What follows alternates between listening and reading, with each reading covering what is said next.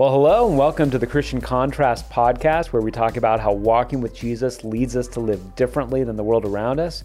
I am here with Troy Spillman, fellow pastor here at L B F Church. Thanks so much for being a part of this episode. I'm glad this worked out. Yeah. Well, so this is part three in three episodes where we've been talking about sort of deeper doctrinal issues and things that we wrestle with and don't always feel settled in. And so we we talked, I, I encourage anybody listening to this to, to go back and listen to the other episodes where we talked about the, the doctrine of election, we talked about the Trinity, um, and the one we're talking about today is no pushover either. We're talking about faith and works and how those two concepts work together. And that thing that Protestants and Catholics wrestle with and that Christians within ourselves wrestle with. Um, so, so what I'd start by is, is for anybody, some people might hear that and say, well, I, I need to tune in. Some people might shrug their shoulders. Why, in your mind, is this an important topic for us to talk about? Yeah, I feel like people get caught up kind of one extreme or the other on this equation. Either they focus in on works, where it's so works dominated, and you never, you know, there's always this pressure of, have I done enough? Have, have I passed, you know, the level to, to be able to be okay? Or even some base their salvation on that, or even entrance into heaven on that. Or you have the other side that really could care less. Like, hey, yeah, I've accepted Jesus as my Lord. What else do I need to do? And just this idea of that, hey, I've kind of been there, done that.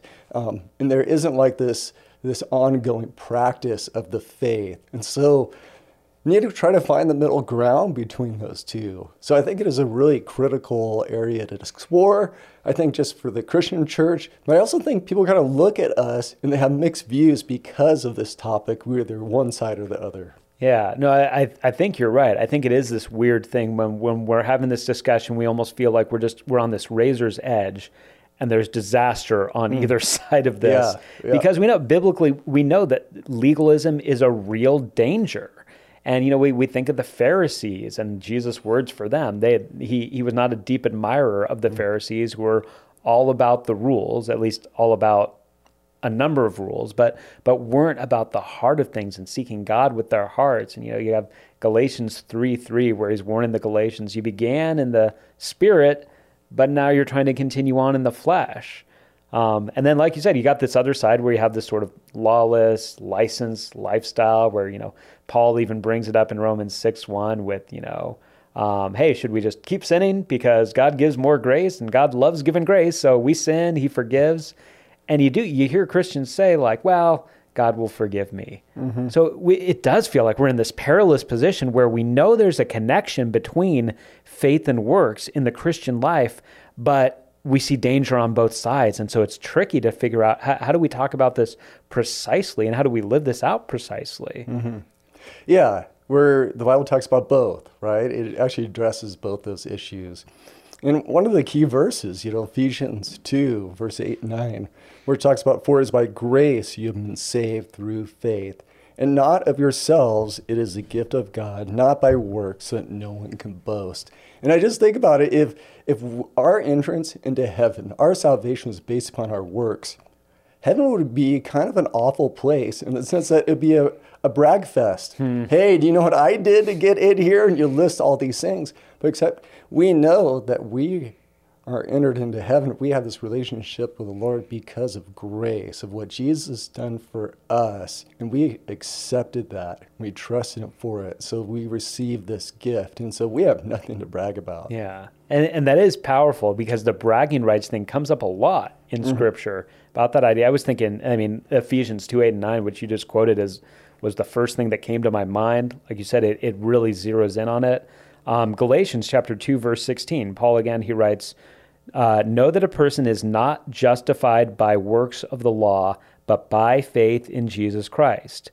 So we too have put our faith in Christ Jesus, that we may be justified by faith in Christ and not by works of the law. And here's the key, because by the works of the law, no one will be justified. So when we're talking about this, when, when we're talking about faith and works and saying, all right, well, we're talking about, as you said, sort of entrance into the family of God, our salvation. How, what is the relationship between faith and works in this? We get the pretty clear message, you know, we do not get ourselves in. We, we are riding the coattails of Jesus. We're clinging to him by faith. We have no bragging rights. We joyfully accept that we've received grace, that, that faith is what's brought us in. So we get it. it. I think for our starting point, we just get that, all right, when it comes to becoming a Christian, and by that we don't mean going through some religious conversion in terms of world religions. What we mean is being welcomed into the family of God.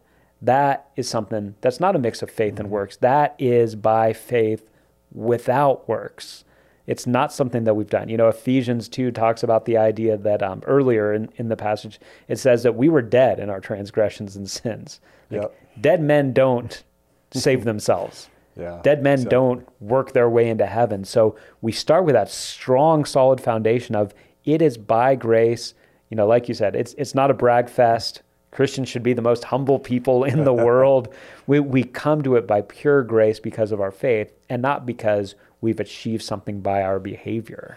Yeah.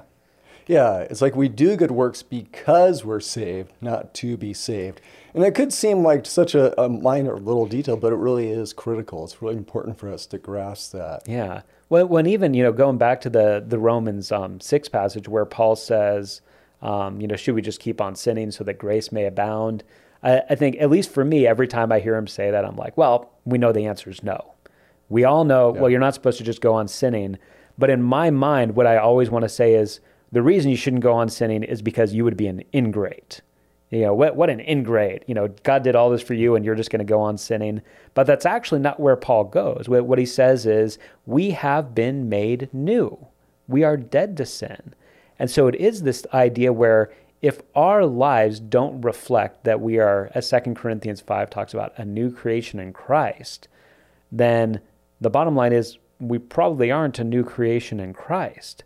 So there still is. We we come, hey, we, we're saved by faith, but we don't get, get to then just walk away and say the issue is settled because, as you said, clearly in Scripture, we get the consistent indication that works yeah. are a fruit, are a sign, are an indication.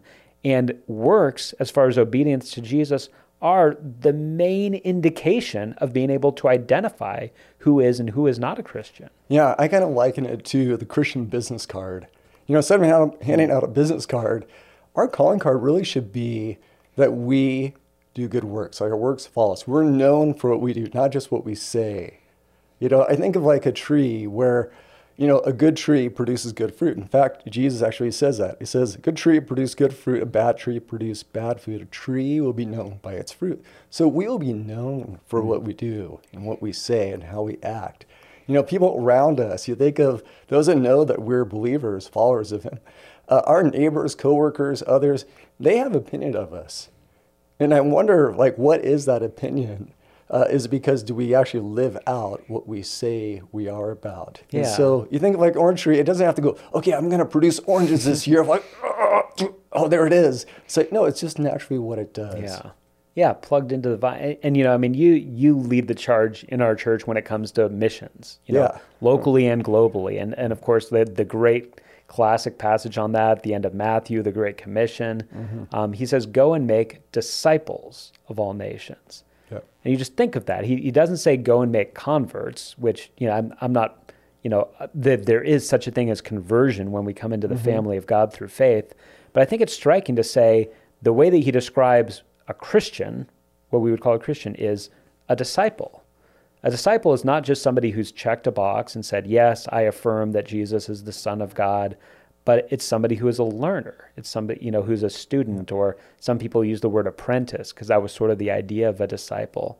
And so you think about that and say, well, if we're disciples of Jesus, we should resemble Jesus. We should have those good works. Those should be coming out of us. And of course, love is is the chief good work. It's, it's mm-hmm. sort of the one that binds it all together. But this is one of those, uh, like you said, this is the the striking thing where we think about it and say, all right, on the one hand, even when we think of our testimony to others, if we are braggadocious, sort of brash, elitist, that that's going to tarnish the name of yeah. Jesus. Um, that's not going to make anybody say, I got to get in on that. But if we are so live and let live and so permissive that our lives don't in any way resemble that Jesus and obedience to him is important to us, that's another thing where you'd say, why, why is anybody going to sign up for that? Mm-hmm. Um, you know, sometimes Christians, and I, I think I understand what they mean sometimes when they say it, but sometimes I'll hear, you know, even members of our church saying like, I, I want people to come around and hang out with me and my Christian friends because then they'll see we're, we're just like them. And I always cringe when I hear that, because I'm like, hopefully you're not just like them, you know, mm-hmm. and And I think what sometimes people mean is like, we're just like them. We have problems and we have struggles. And like, all right, all right, fair enough. We should not be just like others. We should be drastically different in the way that we're living and conducting and thinking and giving financially. So it is this thing. When we talk about faith and works, it's not as simple, because on the one hand, we're like, by faith alone, we're saved. And on the other hand, we're like, man, if you don't have works, it's you're you're not, you're not doing this right. That that you know, and so it, even though I think we're we're we're looking, you know, you, you made the comment, um, you, you know, we're we're not saved because we do good works. We do good works because we're saved, which I think is is the right biblical distinction. We still do find ourselves in a tricky spot, because sometimes people are like, well, do I have enough good works to demonstrate that I am changed? And what if I'm looking at my friend and they're saying they're a Christian, but I'm not sure that. You know, we still do end up in a wrestling match. And I'm, I'm just curious, you know, your thoughts on how we sort of navigate through those questions that come up to say, I, I know I'm saved by faith, but according to Scripture, if I'm not showing any fruit, I should be worried that I'm not really saved or that it wasn't real faith. So how do you think we sort of work through those dynamics? Yeah, that's always the challenge. Um, one time I did a memorial for this young man, and he was on fire believer. Hmm. You know, he talked to others about his faith, he practiced it, he lived it out. And there were some non-believer coworkers that were there, and I think they said one of the highest compliments you can say. They said, hey, I didn't really believe all that he believes, but he really did, and he hmm. was genuine, and he lived it out. I was like, wow, I wish I could quote that. I wish that was said of yeah, me someday, right? Yeah. That I actually lived out what I believe. And just think about that part of where Uh, here on this earth, you know, we have a role. God has given us this time here for a reason, to live it out and to live for Him, be about His business. I'm the serving pastor here at the church, you know, the local global serving pastor, you know, the longer title here of our pastoral staff. And my whole goal is to for people to find or figure out what their strengths are and what their gifts are and how to use those to be a blessing to those around us. Because if we are doing that, God will continue to use us, and we're made for this. You know, yeah. It's not one of those things like, hey, I want to strive to kind of, you know, figure this out. I, no, I was made for this. I was made to do good works and to represent the Lord. And so there's opportunities mm-hmm. all around us if we'll open our eyes to it. Yeah, and I, and I think that's a significant thing too. Just, you know, some, some people will use the phrase spiritual formation, which is just sort of talking about what, what flows out is the the internal work of the Spirit within us, and that when we think of walking with Jesus, it's not just about, you know, do the rules. It's about the idea that we're being transformed from the inside out. And and a mm-hmm. distinction that I think you just brought up there is that um, if there's anybody listening that's like, have I done enough good things to sort of prove that my faith was real? Which I know it, it, at different times, even for me, is a trap that I find myself falling into. Um, I, I feel weird saying even me, even me. I, I just mean, like, even as somebody that's been a believer for a long time and has gone to seminary, I still find this wrestling match. And if we change our perspective and instead saying, all right, ha- have I proved this? That we say, I get to be a part of God spreading mm-hmm. His glory and His light to the world. And so I'm not approaching works from the standpoint of saying, like, all right, good, this this vindicates me and this will will prove and make me feel at ease that, that I've done enough. But instead to say, I I get to walk forward in this mission, as you said, God created us for. Mm-hmm. Like how many times, you know, how many times uh, as a believer after doing something and using your gift, have you just felt more alive than if you're sitting at home, flipping channels, you know, eating chips and watching sports? It's like, sometimes we look at that and we're like, that's all I want to do all weekend is just mm. veg.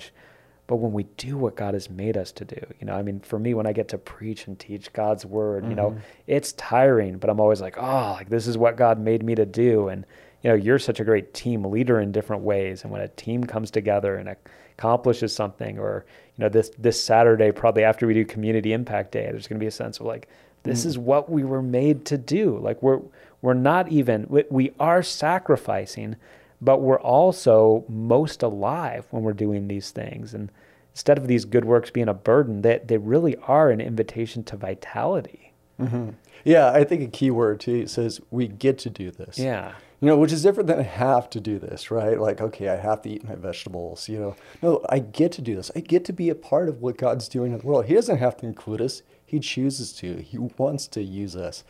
One question that really kind of haunts me, I believe that I have to ask myself, but I think it's good for us as a church as a whole to ask that if all of a sudden it became illegal, like there's a lot of countries around the world, it is illegal to do what we do.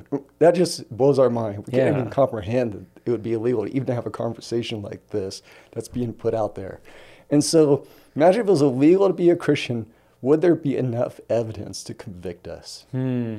You know, yeah. would there be enough? Would it be like, no, there's really not a whole lot of evidence, so let's let them go, you know? It's like, no, there should be enough that would convict us because this yeah. is who our, this is our true identity. And we can get sidetracked by a lot of other things. And I think the enemy of our soul would want us to do anything but what God is calling us to do. Yeah, and and that is significant. And and, and I think it is part of the reframing. You know, I think of, um, yeah, I, I remember when I when I was in Bible college and seminary, there was always the the James and Paul sort of debates mm-hmm. because, yeah. you know, Paul, I already read it from Galatians where he says, we're justified not by works, but by faith. And famously in James two, James says, we're justified not only by faith, but works. And we're like, our minds start to explode because we're like, no, the, you know, the it, are they are they at odds? Are they fighting with each other? Um, and I think a, a way that I've, I, I, I'll, I'll fly this analogy to you. It's, it's one that I've used before. I, I really think if you read these passages, Paul and James are really saying the same thing. Mm-hmm. They're having a slightly different framework in how they talk about it. And I almost imagine it like, like let's say there was, in front of us, there was the, a frame of a car. Um, you looked at it, it appeared to be a car, but it had no engine. Um, you might have Paul looking at that and being like, if it doesn't have an engine, it's not a car. It may look like a car, it may have some exterior marks of a car, but no engine, no car. And we might say like, all right, fair, fair enough. And James might look at it and say, sure, I'll grant it's a car. It's a useless car. And I think that that's the part of the way that they talk about faith, where Paul is saying, hey, if it doesn't have the works, it's not real faith. And James is almost willing to be like, sure, it's faith in some way. It's a useless faith. It's not a faith that saves you. So I don't think these guys are at odds. And I think that they really are pointing towards the idea that the mark of a believer is not just that you buckle down and obey, but the mark of a believer is that we are made new. And, you know, ju- just as you said, that that idea of would we be convicted haunts you. Um, one of the things that Jesus said that inspires me, but also haunts me, is in John four, um, the story of the Samaritan woman. You know, his disciples had gone to get him food. He, they come back, they see him talking to this Samaritan woman, then she leaves and they say, Jesus, eat some food. And he said, my food is to do the will of the one who sent me. And I just always think of that and say like, wow, yeah. what would that be like to feel like, no, what I crave is to do what God has made me to do even more than I crave food. Yeah. Like what a statement by our Lord. I feel like we get glimpses of that when we lean into the idea that, as Ephesians two ten says, we're made for good works. He prepared them beforehand for us. They can be what we feed on and get our vitality from, that we're doing the will of the one who's created us and sent us out into the world to show his light. Yeah, yeah, it, it brings life. And I think you're right on. You know, just that, that analogy, I like it, where I think both of them are hitting it from different perspectives. Yeah. So they're really talking about really different angles on the real thing. On the same thing. Uh, I love where James says, but someone will say, you have faith, I have deeds. Show me your faith without deeds, and I will show you my faith by my deeds. Exactly. And then he goes on and says, you believe that there is one God. Good. Even the demons believe that, and they shudder.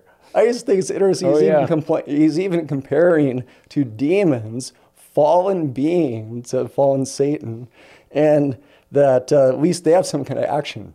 They actually quake in their fear. Yeah. They shudder. I just think that's so classic that he's going to that extreme, kind of showing, hey, at least there's some action with them. It'd be that's great true. Yeah. if you had some action as well. Yeah, and that is powerful because that does show there's at least some example of believing something that doesn't affect change, whereas faith is much more, it's it's an act of desperate clinging that there is this implication that biblical faith, if you're believing it, you know, I mean, Hebrews talks about the idea of being certain about what's unseen, and that we're trusting God as as not only existing, but being the rewarder. Um, so, so here's a question I, I want to throw out just as, as we think practically, because um, there may be some people listening to this that either they're thinking of this about their own lives, or they're thinking about somebody in their life and they're thinking, all right, maybe I'm at the point that I'm like, I look at my life and I'm not enamored with the evidence that I see, with the fruit that I see. Or they're looking at somebody else and trying to discern, like they say they're a Christian. I, I don't know. Um, But but let's keep it on the person. If the person's saying, I, I don't know that I do have all the evidence to convict me, um, how would you sort of counsel a person to respond if they're honest enough to say, I, I don't know. Like it's it's it's not like there's no indication that I'm a Christian, but it's it certainly is not something that I feel like is as strong as it should be. Yeah, I would tell people, take the first step. Sometimes we think, well, then I'll go on the mission field or no, just what's the first step? Maybe the first step would be, you know, talking about a co- to a coworker that you go to church and that you, you follow the Lord. Maybe you ask how you can pray for someone. Uh, maybe look for a way you talk to your church or talk to your pastor or the leaders, like how you can be involved in a way that you could serve on a Sunday or midweek. Uh, just take like the first step. I think we overwhelm ourselves. Mm-hmm. We tend to think, well, I have to be all the way, I have, I have to do... You know, maybe compare themselves to someone they know that's been a believer and following for a long time, highly active. Well, I can't be like that. Well, they started with one step. So right. See, let's break it down to one step. What's the first thing you can do out of obedience? Trust God for that. See how he answers that. And then you have faith to trust him for the next step. Yeah. And I think that that is wise. You know, I mean, it's it's powerful that Paul talks about the fruit of the Spirit. And we all know fruit yeah. comes gradually. Yeah. You know, you don't just plant a tree and then the next day it's it's filled with fruit. And so uh, I think, you know, Jesus talked about the idea that the one who's faithful with a little will be faithful with a lot. And I think there is that sense of saying, okay, do that next thing that the Lord has called you to do. You know, in that Great Commission passage, it says not only make disciples of, of all nations, it says teaching them to obey everything that I've commanded. Mm-hmm. Just say, what what is the next yeah. step of obedience that Jesus has called you to?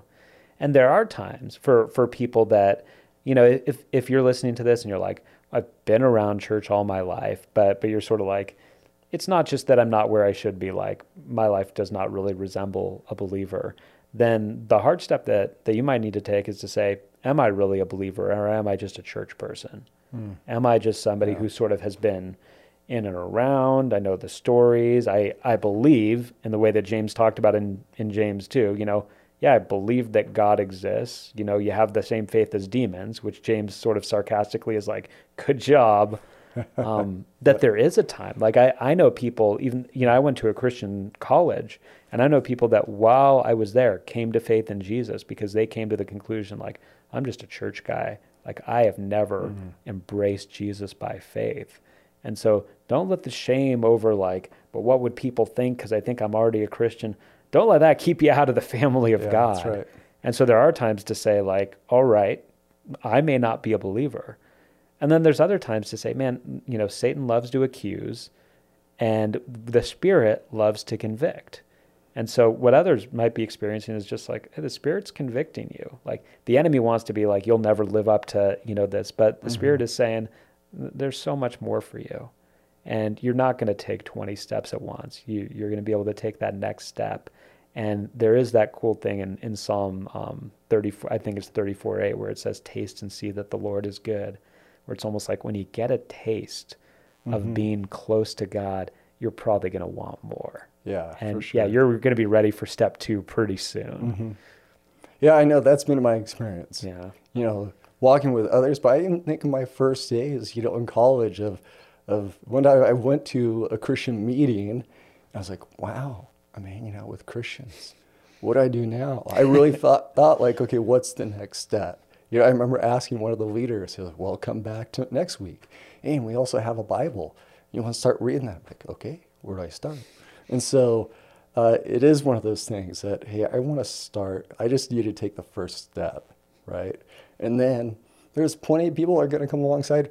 enthusiastically mm-hmm. love to be able to shepherd you and walk with you through that of what the next steps would be. Take yeah. the first step in faith and see what God will do. Yeah, amen. That's good. That's good counsel. You know, and this, like all the subjects we talk about, we we far from exhausted this, but hopefully this has been fruitful and helpful in just saying, all right, that this is a part of what we walk with as believers. We are we are people of faith, and that faith, as as I think it was Martin Luther who said, we're saved by faith alone, but not by a faith that is alone. Yep. It's a faith that brings about life change. That's a sign to who Jesus is.